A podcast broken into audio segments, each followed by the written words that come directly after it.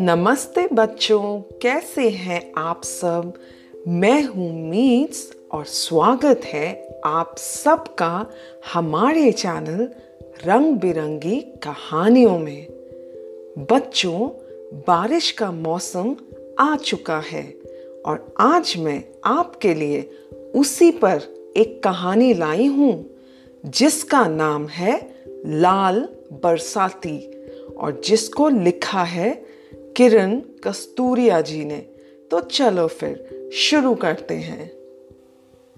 रविवार के दिन माँ बाबा ने मनु को एक लाल रंग की बरसाती खरीद कर दी। माँ, क्या मैं इसे अभी पहन सकता हूँ? नहीं बेटे, केवल तभी जब बारिश होगी और अभी तो आसमान साफ़ है।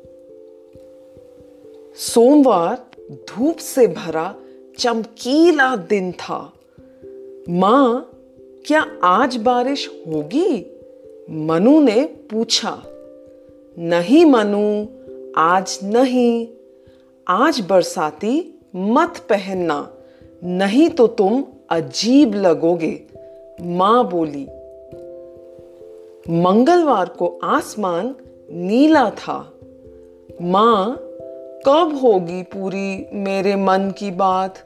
मनु ने पूछा, आज नहीं बेटा, आज तो आसमान में सिर्फ़ एक नन्हा बादल है, माँ बोली। बुधवार को बहुत गर्मी थी। माँ बारिश क्यों नहीं हो रही? मनु ने पूछा। बेटे, मुझे लगता है बारिश जल्दी होगी। शायद आज दोपहर तक हो जाए, माँ बोली। गुरुवार को मनु पिकनिक पर गया। माँ, अगर बारिश हुई तो?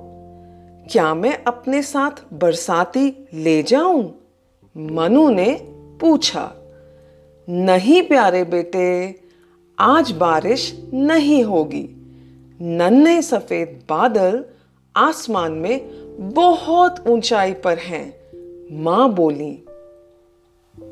शुक्रवार को घटा थी। माँ, आज ज़रूर बारिश होगी, है ना? मनु ज़ोर से बोला हाँ हो सकती है मेरे प्यारे बेटे, आज आसमान में कुछ काले बादल नीचे उतर आए हैं।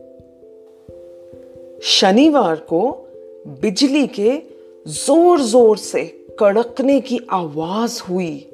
माँ, क्या यह बिजली के कड़कने की आवाज़ है?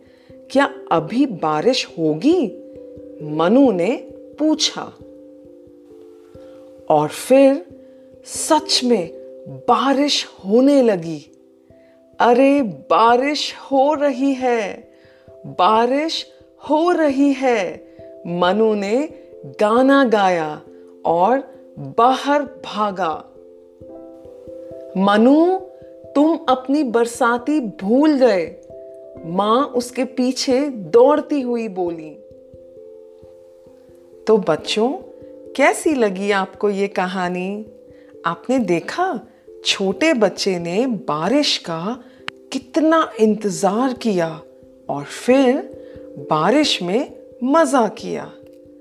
अगली बार मैं आप सब के लिए एक और रंग बिरंगी कहानी के साथ फिर से आऊँगी।